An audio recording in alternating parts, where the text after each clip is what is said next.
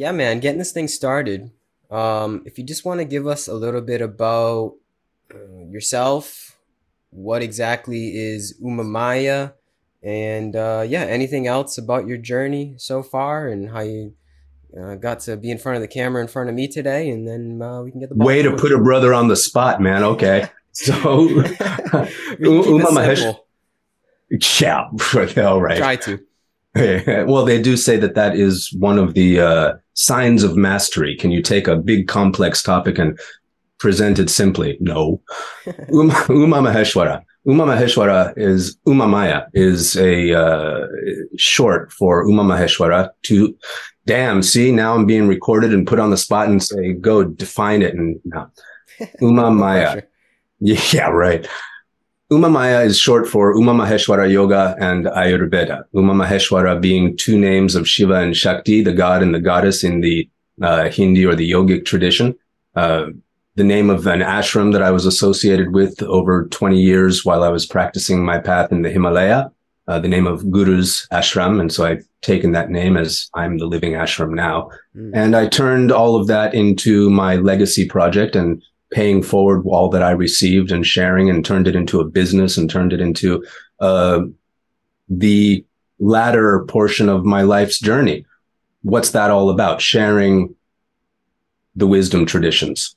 You know, I started as a kid with questions like most kids grow up with, I guess. Uh, lots of contradictions in education leading to more and more questions, particularly religious upbringing leading to more and more questions you know, what's God? What's the meaning of life? What's my connection to the universe? That kind of, uh, questioning sent me out on a journey from 17 years old into the Middle East and into the Orient and up the Himalayas finally, where ultimately I'd clicked to this path called tantric yoga, which seemed to have all of, I didn't know anything about tantric yoga. I met a man up there in the Himalayas, an old sage who seemed to be the living embodiment of everything that I was questioning at the time.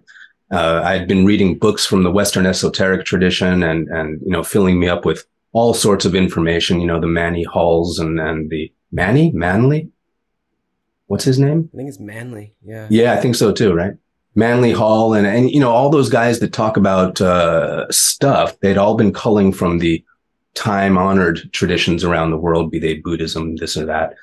And when I met this sage, I just saw him the walking model of all that had ever been written. And so I wanted to get close to him and I wanted, I wanted, I wanted to know what he knew. And that started the relationship, uh, over the next 20 years on a path that I'd later, much later, only after coming down the mountain did I understand that this was tantric yoga because he never put a name to it. He never gave me the name of a lineage. I mean, he, he'd say things like Jnana Yoga. He'd quote texts like the Bhagavad Gita. He'd, he'd say certain things to give me hints that I was practicing yoga. But, uh, you know, I didn't really know what yoga was until I started checking out the academic side 20 years later. Yeah. But here I am, 52 years old today. Um, now I've taken my experiential journey and, and combined it with some good academic research and put it into a business model and share it, you know, whether I'm coaching for corporate or, or doing my own thing, uh, you know, in, in personal sessions, in, in my private practice. And what led me to you? I think we both have YouTube channels and once upon a time you, you reached out. You said, Hey man, I saw one of your videos. Let's talk. And I said, yeah, okay, let's talk. And neither one of us, neither one of us knew each other. Mm-hmm. And, you know, I checked out your channel. I saw, oh, you're talking to a bunch of interesting cats. Okay. Maybe this is going to be an interesting conversation. You know stuff about non-dual tantra and, and you seem to be on a path of your own there. So this could get interesting. And that's what I'm here for today to find out what we're doing here today and, and see what this leads to and make a, make a new vital connection in the network and, and, uh, play it by ear, really. Yep. Wow. That's great. Um, well, glad to have you here. L'chaim. so this time in the Himalayas, what did that teach you to bring into your quote regular life other than a you know a means of income in a in a in a work more mindset wise like what did you bring from this yogi this sage into your life, in your mindset, in your uh, in your lifestyle? You know, what did this? I know that might also be a big question. That's huge. Answer it however you want. Um, well, yeah, that's why I keep a blog, right? Yeah, exactly. Well, yeah. Could you would you say all of your work that you do now is the little embodiment of the lessons learned of your time? Absolutely. It can be no other way. What did I learn? Uh, impossible to answer that. Huh. What did I learn? Your elevator pitch, David, quickly. I don't know. I don't know. Yeah. What did I learn? I don't have a ready response to that. That that seems like a good question to have a ready response for. what did I learn from that That's guy? okay. That's a big one. That's huge. Maybe you're still I mean, you- it out. No, I'm not even thinking about it. What did I learn? I mean, what didn't I learn? I I am the result of that experience. I mean, what did I unlearn? Maybe a different way to look at it. It's like, how could you envision your life if you didn't go to the Himalayas? What would be different about your life if you could? This is obviously hypothetical. Um, we were just having some fun here. How would your life be different if you just lived a quote normal life in America? I would have gone into the army. I would have been a Green Beret. I would have worked for military intelligence and got a job with the CIA and gone the way of a Robert Ludlum novel. I thought that was really romantic. Otherwise, I would have wound up in Japan and and uh, been researching Bushido and, and taken on that path. What did I learn? Life is good. Hmm. Life is not as hard as a lot of people make it out to be. That life is Simple. to be enjoyed. uh, Mm. that life is happy. That that even in all of the what we call good and bad experiences, freedom is something real. Uh, choice is something huge. There is an indelible and incontrovertible connection between what I am and what's going on out here. That there is a communication happening 24 hours a day. What did I learn? How vast this network of awareness really is.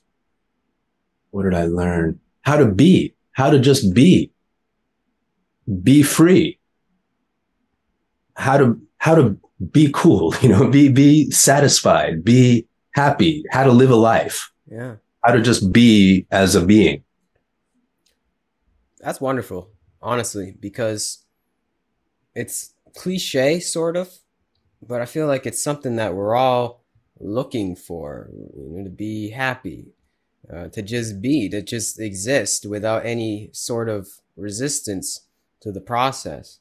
So if that's what you got from it, man, if you, if that's even a way to phrase it, that's what you got from it, um, then that's what more do you want?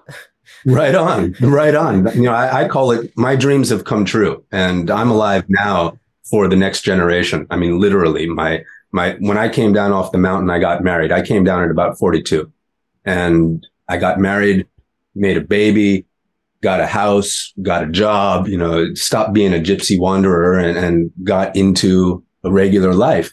And I've got, you know, I still got a bucket list. I want to visit Ireland one day and you know, I got a couple of little things that I'd like to do, just like everybody. Mm-hmm. But seriously, ev- my dream is now what's going to be with my daughter, what's going to be for the next generation. I want to talk to the kids out there.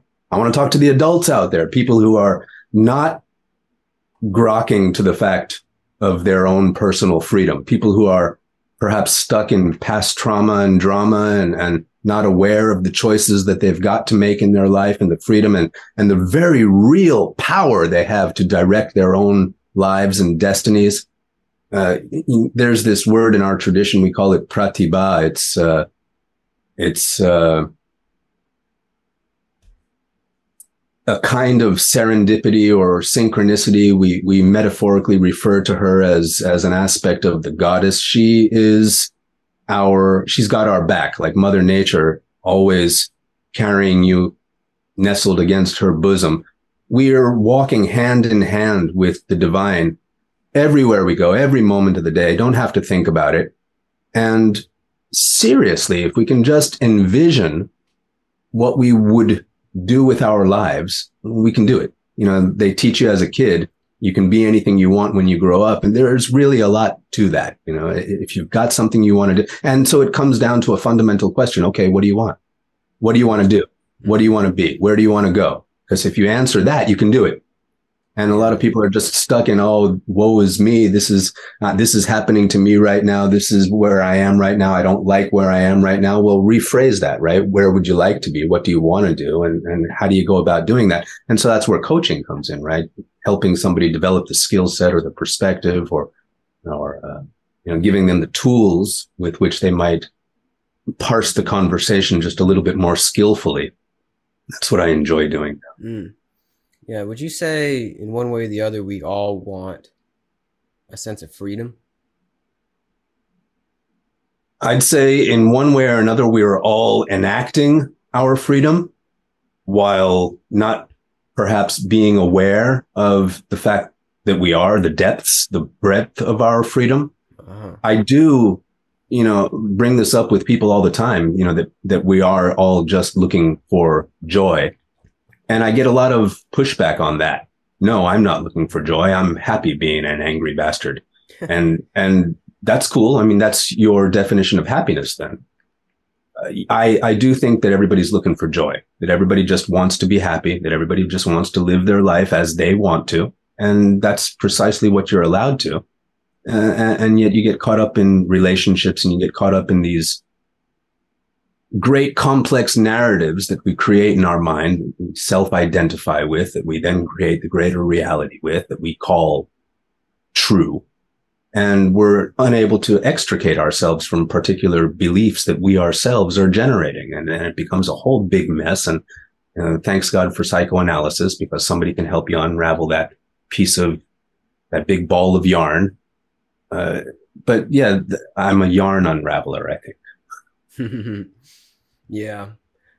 Uh, I like to say we just have misplaced priorities on being able to find this joy because I agree with you. We're all looking for peace, happiness, joy, bliss, whatever word you want to use. But yeah, we're all just looking to be satisfied here in one way or the other. It's just that we don't really know how to go about it, it seems. I think people tend to get lost in the negative side uh, of, of the model. You know, we all feel sad or angry or jealous or greedy or, or something that we call a vice or something that we call a, a negative at one point or another. I mean, the, the ideas rise up within us. We are judgmental. We do have ego. We do have feelings. We are human. This is part of the 3D paradigm. We, we are experiencing this. This is all part of the embodied experience. And I think we tend to kick ourselves for being human and not allow ourselves to feel what we feel in the moment.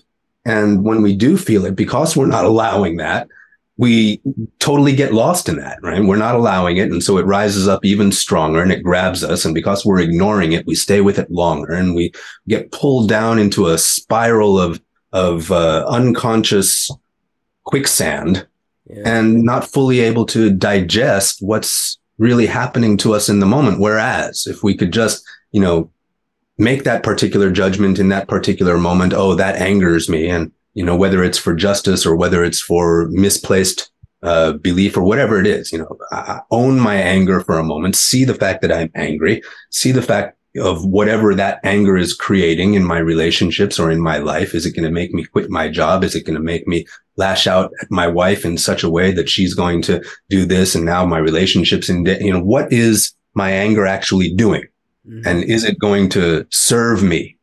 Because if it's going to serve you, then absolutely fine. I got really, really angry once upon a long time ago at George W. Bush because after those towers were attacked. I didn't feel much about the attack, actually. I'm sorry to say. I'm not sorry to say. I, I just didn't. That I, I, didn't feel much. I saw it and I said, ah, shit, more violence. Yeah. But then GW got on the air and he started sowing the seeds of fear into the American populace. He used his words or his speechwriters used the words or, or his puppet mouth, whoever it was, he got on the air. He started using his words to make people afraid, very afraid. And I was young and I didn't like that. And that really, really pissed me off hard for the first time. So hard that I needed to do something with that anger. And, and I looked at it and I was conscious enough at that point to know that I could maybe have some effect. And so I started training my brain into the hope and change uh, direction. And wow, look what came out of that. And, and that guy started putting his message out there on the streets. And I felt a little bit vindicated. I, I felt really, really good. I felt, okay, good. That's right. The Lord's got my back. Pratibha. Thank you very, very much because I can't do anything about GW. I could send a letter, but you know, what's that going to do? This guy could do something. And so I supported him and I supported his campaign the whole way, all the way up until 2008, I think it was maybe, where I took a trip. I paid the bucks. I took a plane all the way to Washington, DC, climbed myself up the Washington Tower, Washington Monument, and you know, looked, looked out at Congress and looked out in, in the four directions and said my prayer and then went and spent a week with, uh, pizza and bagels in New York, but I did my job. The anger, the anger was the, the fuse that lit that series of actions, that series of practices, that series of focuses under me. And so it was a very, very valuable feeling to have at that time. Mm. And I think that if people can just look at where their emotions are coming from, you know, the, where, where the sadness is coming from, where the guilt is coming from, because guilt, guilt's another great one. We all feel guilty about, you know, guilty and recrimination about actions that we've taken that have not created the, the results that we actually want in our lives. And we get lost in feeling guilt. Oh, I'm such a shit, right? Instead of using that to create in the opposite direction. You know, okay, if you're not satisfied with that particular result, then what would you rather be doing? And, you know, even as you're recreating yourself, which is really, really cool, you still tend to get pulled into that, oh, I was such a shit, uh, you know, eyes on the past instead of eyes in the moment or eyes on the future. It's skillful. There's a skillful approach to dealing with our emotions. So instead of, you know, putting off the bad emotions to the side and say, Hey, I shouldn't judge. I shouldn't have an ego. The ego must die, blah, blah. Right. Uh, be human, be human and be a conscious human and, and be happy with being human and everything can be exactly according to your own vision. Have a vision. Yeah. Well said. Would you say that the path is, putting it simply, us skillfully developing or maybe developing our skills to be able to discern in our emotions so that we act wisely and we don't act uh, destructively you know, to be able to, um, yes, realize a higher sense of self, a higher connection, that pratibha, um, that sense of freedom. But in that freedom, act according to um, almost like an obligatory sense of uh, selflessness or, or love, or maybe just a, a way that is not destructive, like I said, toward not only yourself, but to other people. So, in other words, it's to not let your emotions get the best of you. So, in that, yes, anger will arise, other emotions will arise, but it's like having that almost split second discernment to be able to act in a way that, you know, isn't like you start throwing objects or you start, maybe you say something you don't want to say, but in a way that is conducive uh, to more, one may say, sattvic actions or sattvic lifestyle. So, really summing that up, is would you say like the path is a way to change up ultimately how we act as a human being and how we act? Yes, we have the freedom to act however we want to, but how we act is according to that, you know, that that alignment to a greater source. You know what I mean? You you said something really interesting. This this split second discernment in the moment. Yeah. All, all of the wisdom traditions say that they talk about that in some way or another. That awareness is just one huge oneness with lots of different faces yeah. in there. Mm-hmm. And to to click to that to understand that, to feel that, to be that you can only be completely discerning in the moment. If you're not discerning in the moment, then you're wearing one of Joseph Campbell's masks of eternity. You're you're someplace else. And so whether it's Buddhism or whether it's tantric yoga or whether it's Kabbalah, they're all saying the same thing. Yes, see, see what's going on exactly in the moment and then judge. Because if you're working at center point, okay, then there's not going to be any movement anywhere. You're going to have to make a decision. You want to go right? Do you want to go left? And, you know, Buddha's admonition, okay, don't go too far or you're going to get lost. But, mm-hmm. but just to get out of bed in the morning, you got to make a decision. You got to make a judgment, you know, to put one foot in front of the other, to put bread on the table. You got to judge every second of every day.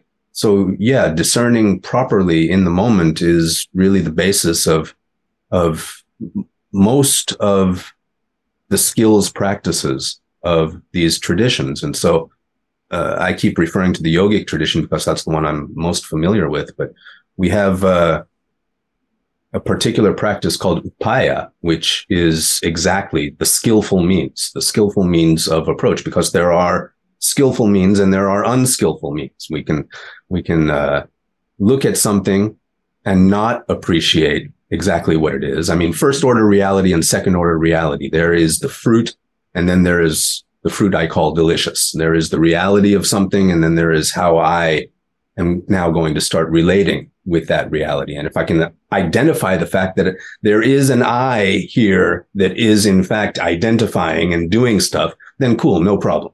But if I'm not identifying the fact or not aware of the fact that there is something that's making a relationship intentionally, well, then I'm unconscious. Then I'm a victim of my patterns. Then I'm, yeah. then I'm not as free as I might otherwise be if I were able to discern in the moment. And so those skillful, those uh, skills practices to bring us closer and closer and closer to the moment, to the center point, mm-hmm. in order that we are able to discern and be happy.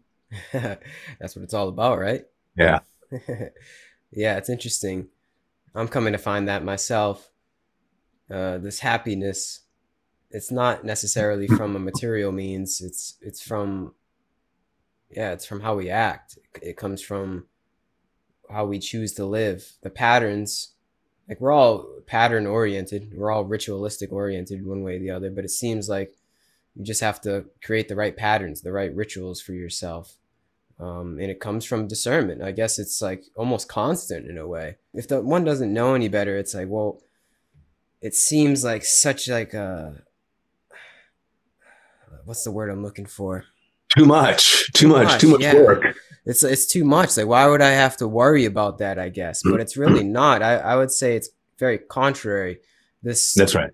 Yeah, this um the opposite. Yeah, it's a surrender to a sense of, of flow state, and in that is happiness, I feel. And it's not even like happiness that we think of as happiness, but for lack of a better word, it is it's a it's a sense of joy, a sense of peace with uh, the goings on of the the phenomena of the human condition. It's that it's a surrender to a greater flow. I like to say we're like the instrument in the in the song of God, you know, and you just got to know how to play. You got to know how to tune yourself in a way. Um, but yeah, we have the freedom to not that's the that's the thing is if you really don't want to um you don't have to and i it's kind of a long story but i feel like that's what humanity has been doing for centuries and centuries it's kind of like not pertaining ourselves to the flow we've just been off our rocker for a very long time um, it seems that's a that's a whole rabbit hole in itself um, but i feel as though in that surrender to a sense of flow the surrender to a a higher power, the pratibha. Um, it's like everything just works out. There's a sort of order in that. It may come over time. It may take, you know, it's it's easier said than done. It may take a little bit, but it, it feels like we're just in that aligning to a greater order and a way that humans are, I guess, supposed to be. You know, like a sort of, I don't know how to explain it. Like there's a sort of like a a humanly way. Maybe it's not even humanly. It's, maybe it's a little bit greater. Maybe it's like an evolution in in our uh, in our development. Maybe it's like another step. But I feel as though in that alignment to a greater force is like a it's just another way to live. It's another mindset, it's another way to live and I feel as though it's uh no other way. well, I feel like once you get the message, correct me if I'm wrong, um you, there's like there's no other way. You know, I don't feel like there's any other way to align my life. And yeah, there's going to be like ups and downs in life. There's going to be twists and turns. There's going to be turbulent motions in that flow. Where one may get, you know, caught off guard with certain things. But I feel as though once you get the hint and the glimpse into a greater perspective on what you really are and the greater order that you're involved in, uh, you just can't forget that. It's not like I can just leave that in the past, like and act like uh, I didn't see that or I didn't feel that. I didn't feel that connection. So it's almost like, yeah, I don't know. I don't know how to explain it. It's like something you feel it and you can't unfeel it. That that being a part of something greater than just the humanly affairs and the humanly wants and needs. Um, yeah, hope that made sense.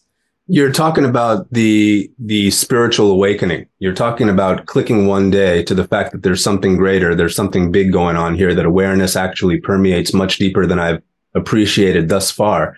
And wanting to hold on to that feeling and wanting to be able to do something with that feeling. And and this is what so many, you know, myriads of people are dealing with right now, this spontaneous spiritual awakening, this fleeting glimpse into their essence nature. And, you know, it is the essence nature. It is exactly what we are at our hearts. And so, of course, you know, in the silent spaces, we are going to get glimpses of that sometimes, but then the, the impressions, the experiential impressions are going to come crashing back over us. All of our habits that we've lived so far, all of our karma, it's going to come crashing back down, go back to sleep. And so the practices exist to help us stay in tune, in tune with the song of God. I loved that. That was wonderful. I'm doing a workshop on uh, Saturday, as a matter of fact, personal personal attunement, how to attune yourself, because there's so many people out there now looking outside of themselves for Reiki practitioners or somebody to come and lay their hands on them to attune them. And, and it just doesn't work like that. Mm. But you can definitely attune your own self. I mean, there's this thing called Shaktipat, right? I, I see this on Facebook all the time. The the gurus are out there saying, "Hey, fifty bucks, I'll give you a shaktipat. I'll wake you up." And that easy, yeah, right. uh, and you know, the transmission of awakened awareness, of course, it works. It comes on the breath of God. It comes through a word. It comes through an experience. It comes. It comes to you.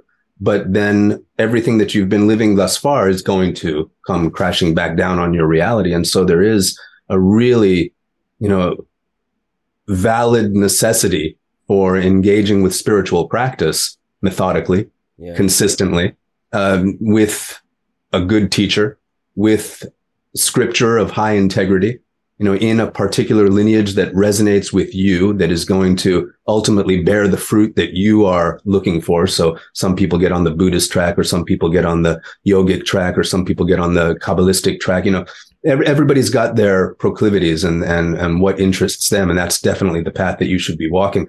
But now we're in the way, we're in the age of woo woo where everybody and their uncle thinks that they can take a little piece of the tradition and then turn it into something else. My God, DNA activation. Mm. Oh God, there's so much out there and people are just, well, come on.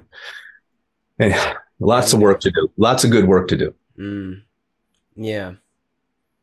Hmm. But ultimately, it's like, yeah, the way is the way is the way. It doesn't really matter how you go about it. But like the way, it's like, eh, to me, it's, uh, the truth is one, but the wise call it by many names. And what I mean by that, it's like, ultimately, if we want to find some sort of this happiness, it seems to be a buzzword in the conversation. It's like, we, there's no other way at this point I feel as though like you you can try, you can try to find it in other means, but the higher means, the higher access, um, the higher wavelength, it's to me it seems like the only way to go about it. And that may seem lofty in the way that i just said it but it is actually quite simple. It's about how we live our life and the and the the simple patterns that we that we decide to create with our life. Well, it's interesting because when you're talking about means and skillful means of approach, the upayas that I just mentioned earlier, the the tantric tradition, divides those into three. The divine means that you're talking about right now, where you're just connected and it's all intuitive and you're able to feel into the reality at every moment of every day. And, and some people are there, you know, some people have been living a sattvic lifestyle forever and ever and, and they're totally ready and they're calm and the mind's not overstimulated anymore and they're ready and, and they've done certain practices to bring them to a, a conducive state and, oh, and okay, they can connect to it and not think about it too much. But for people, and that's most people who are not able to uh, connect immediately to the divine means, then there's the empowered means. There's the way of of working on the meditative field, of going inside and doing various practices to bring yourself to center point or work with the energy in just such a way or align yourself, attune yourself to the song of God. And, and for, and then there's tons of people that are not ready for the empowered means either. They're, these guys have to work through the body first. And so you've got your hatha yogas and you've got your your body postures and you've got your exercises and different ways to address it from the body. And so we're you know doing this in layers until you're finally you can breathe again. You've relaxed to a certain extent. You've burned down some of these stories and some of these views some of these world views that have kept you you know in bondage for so long and suffering with your own personal beliefs for so long that you're now freed to be connected to that so-called divine means and, and walk hand in hand with pratibha and, and, you know, blissfully until you come to the fact, to the point where you don't even need the divine means anymore. And now you're in the non means. Now, you, now you're just, now you're just, now the conversation is over. Now there's not even, there's no need to practice because you totally, you know, you got it. You're there. Yeah. And, and there's nothing left to do except do the body now, do the life now as you like. It, it's all good. And, and, and so it, it's amazing because the spiritual journey, the, the spiritual aspirant wakes up one day and says, I want to know God.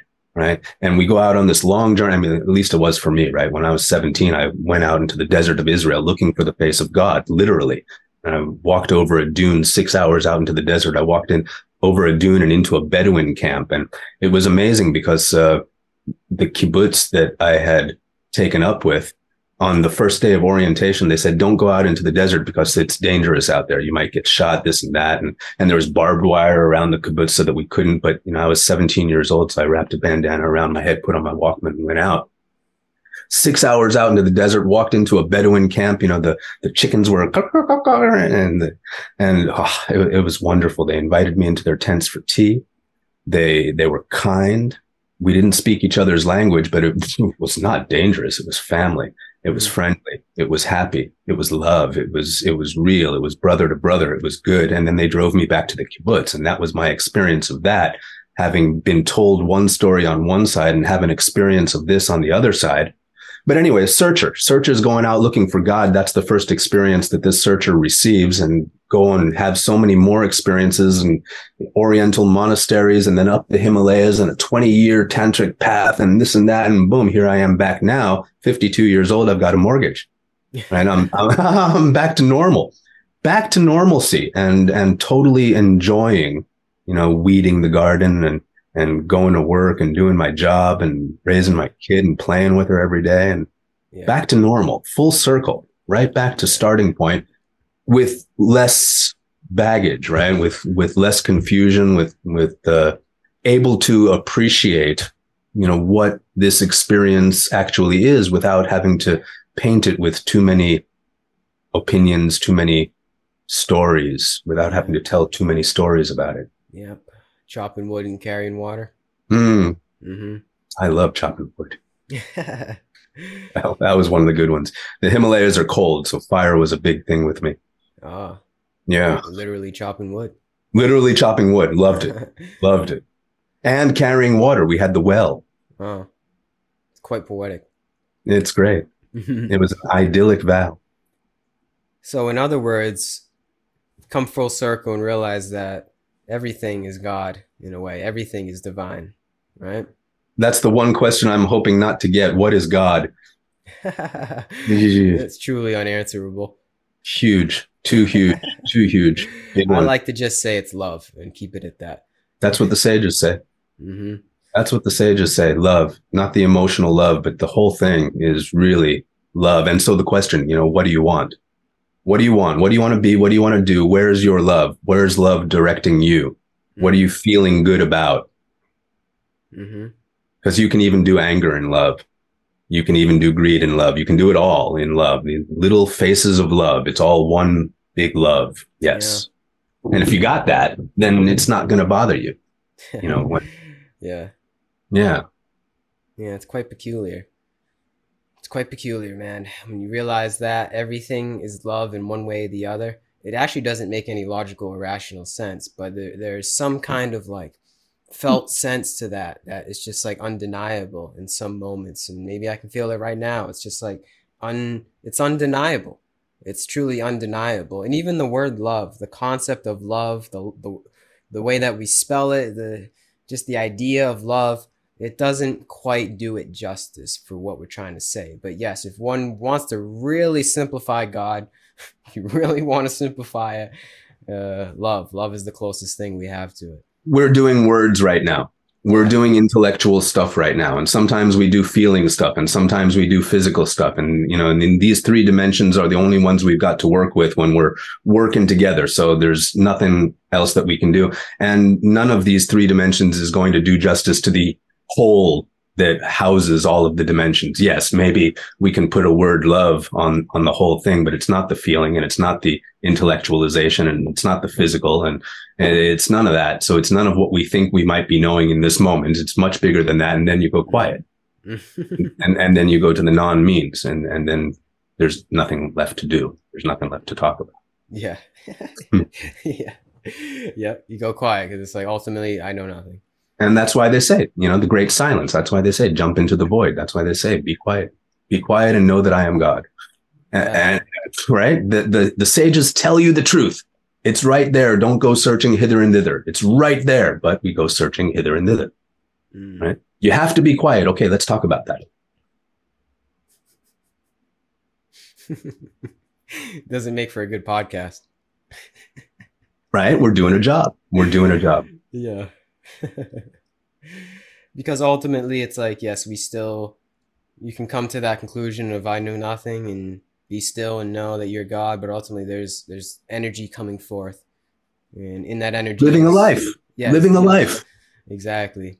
Right? You've got this thing these days i'm sorry. We, you've got this thing these days where people are having these spontaneous kundalini awakenings where they're they're very focused on the transcendent and I totally understand that. I, I, wanted to see the face of God. I wanted to hear the voice of the spirits. I wanted the clouds to part and rain down gold on me. I wanted to know the secrets of manifestation. I wanted the mystical, the mystique, because the physical wasn't doing it for me, right? I, I wasn't able to integrate. I was just a kid. I was a teenager, right? Coming from the streets of New York and Miami and having the experiences that you know, uh, of the 70s and the 80s of that time. And I wanted something else. And, and so I looked into the metaphysics of it all. And that's what I think people are doing. They're trying to get over their own personal suffering and get in touch with their own personal desires and, and getting all metaphysical about that. And that's really cool.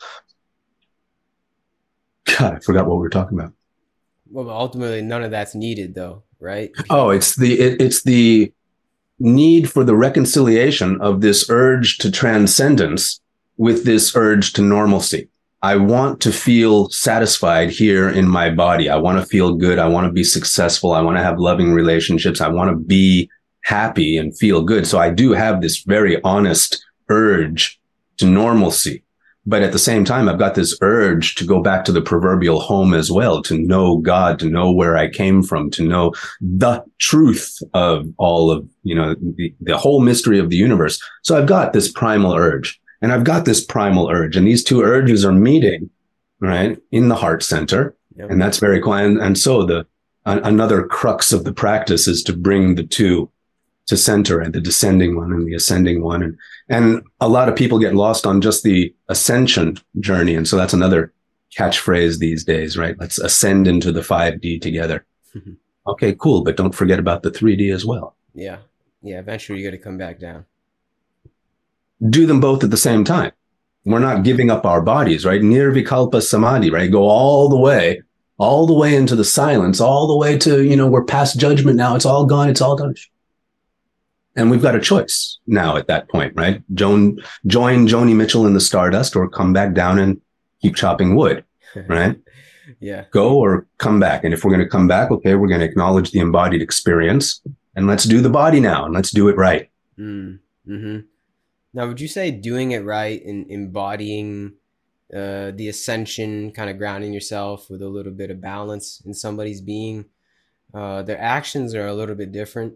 Would you say, maybe from personal experience, th- like the actions uh, become a, a sort of servitude, almost obligatory servitude in somebody's actions? I feel compelled to serve. My guru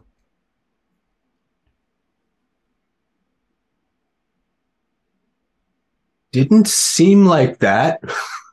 didn't really seem he was a quite a quiet guy. Um,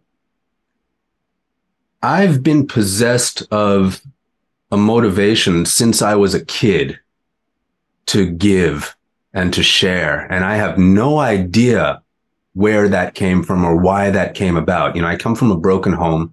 I come from a divorced family and a, a quixotic mother and, and all, I didn't have much. And whatever I had, I wanted to give. Maybe I was trying to bribe for friendship, you know, by giving my chocolates away, or I, I don't know. I have no idea where the original impulse to give comes from, but I've always been wanting to give, wanting to, and, and that's been really hard on my business because I tend to give shit away and, and, and don't focus enough on money. But now I've got a kid and I've got a wife and I've got a family and I've got a mortgage and it's been a little bit easier to focus on on the rules of the game, so to speak. Yeah. But um, sharing what I know and sharing what I am and sharing from my experience, and it, it comes from a really nowadays at 52 years old anyway, it comes from a really deep and abiding sense of compassion for people who are on the path right now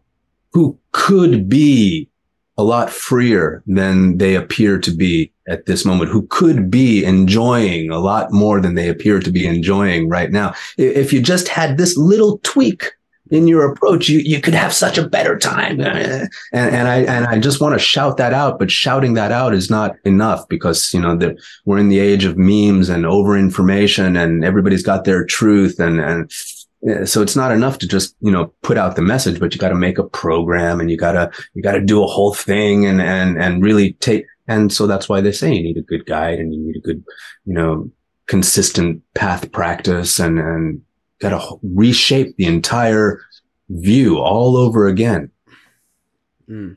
service does it happen naturally? I don't think it happens naturally. I think some, you know, the Bodhisattva is said to stick around and not go to the final enlightenment because he's pulled to serve. That's what they say.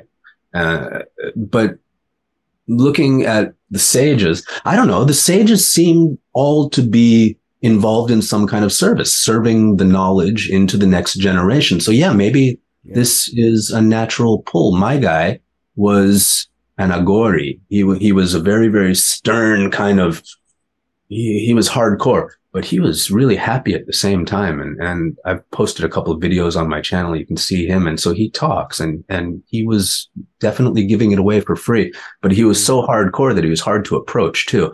And so I guess there, that brings us to the topic of our individual personalities within the model of service as well. Maybe there are different models and, and that service takes different shapes. Yeah, that's what I believe. We're all different instruments in the song. Yeah, yeah, yeah, yeah, yeah. Okay. and I think we're all unique too. Uh, that's the beauty of this thing. I do believe there's billions of us here, but we all have our certain, our certain quirks. You know, our certain knacks that we're meant to bring into the song. Um, and I think that's Ah, really, that's, ah, I think that's point. what it's about. But it's all comes down to service in one way or the other. Um, ultimately, I believe serving yourself first um, like you serve yourself and your lifestyle and then others just it's just like a natural service to others as well you know? It's like selfishly selfless i feel. Like you probably found out your guru was like even though he wasn't like a you know he probably wasn't like the the, the cliche servant but even just him being him was a service to you right? I actually saw that video that you uploaded a few weeks ago, and he seems like the coolest guy in the world. I'm, Absolutely. I'm, I see it. I'm like, wow, this guy is like really cool. Is he still? Um, is he still? He, he's gone in 2010. Oh wow. Okay. Well, Yeah. Well, he's gone in his physical form, but he's here in a. He did a good job while he was here. Yeah. Yeah. So. Yeah, the idea of like service to him probably was not even he probably didn't even think of service, but That's it is right. still it is still service in a way. Yeah. just a different flavor. Yeah. Yeah, we all have our different flavors of service. I feel.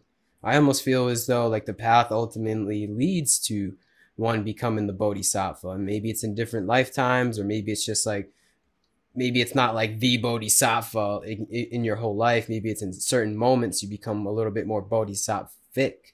But I do believe it is on that wavelength of becoming sattvic. It's becoming kind of more pure in, your actions and becoming a little more more selfless and, and a little bit more of a humble servant. And like I said, you don't even try. It just kind of happens due to the innate want of happiness and peace in one's life.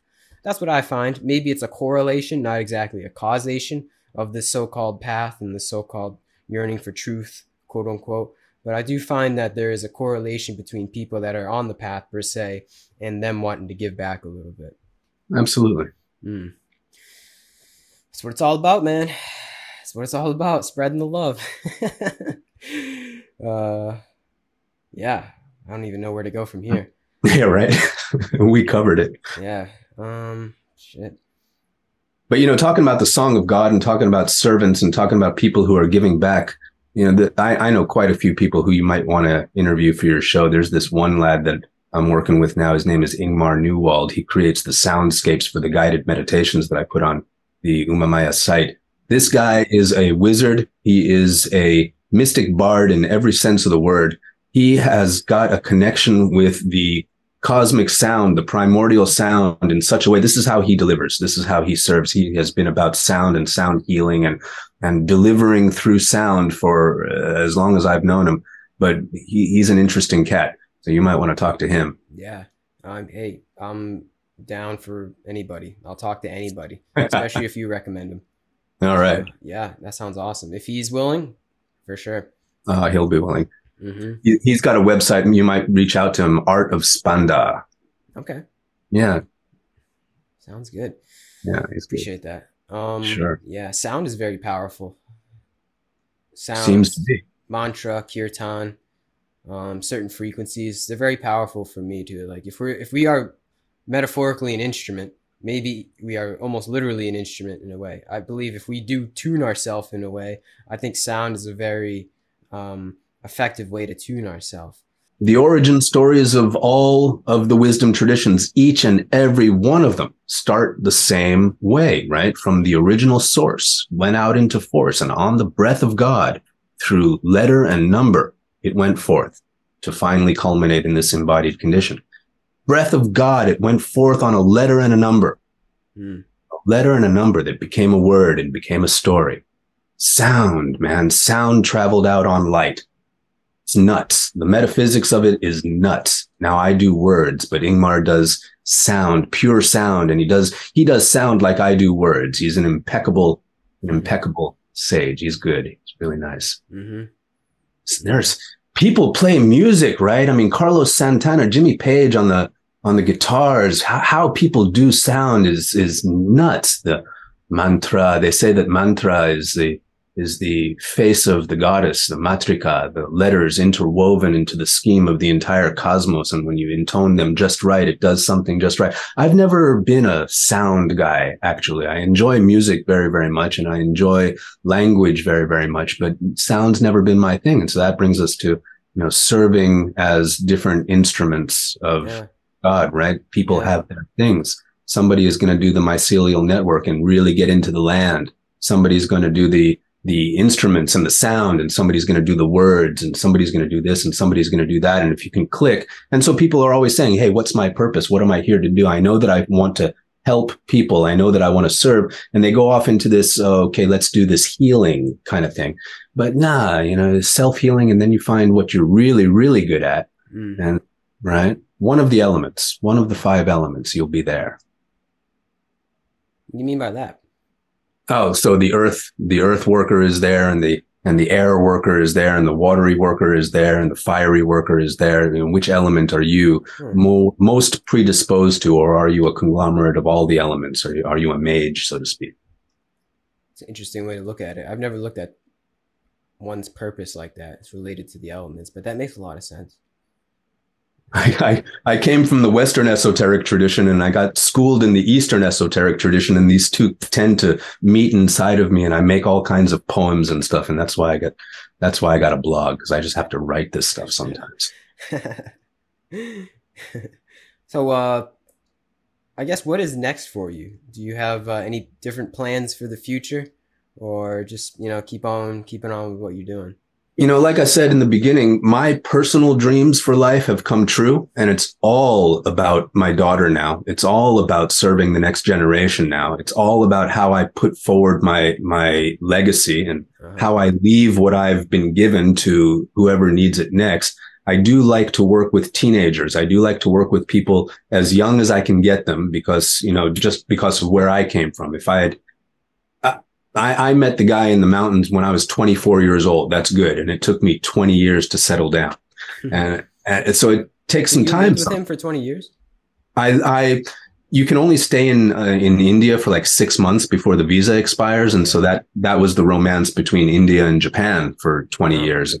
But yeah, I stayed on and off for twenty years. Oh, Yeah, it was great, but uh, the value of that experience, it, it's it, it was gold.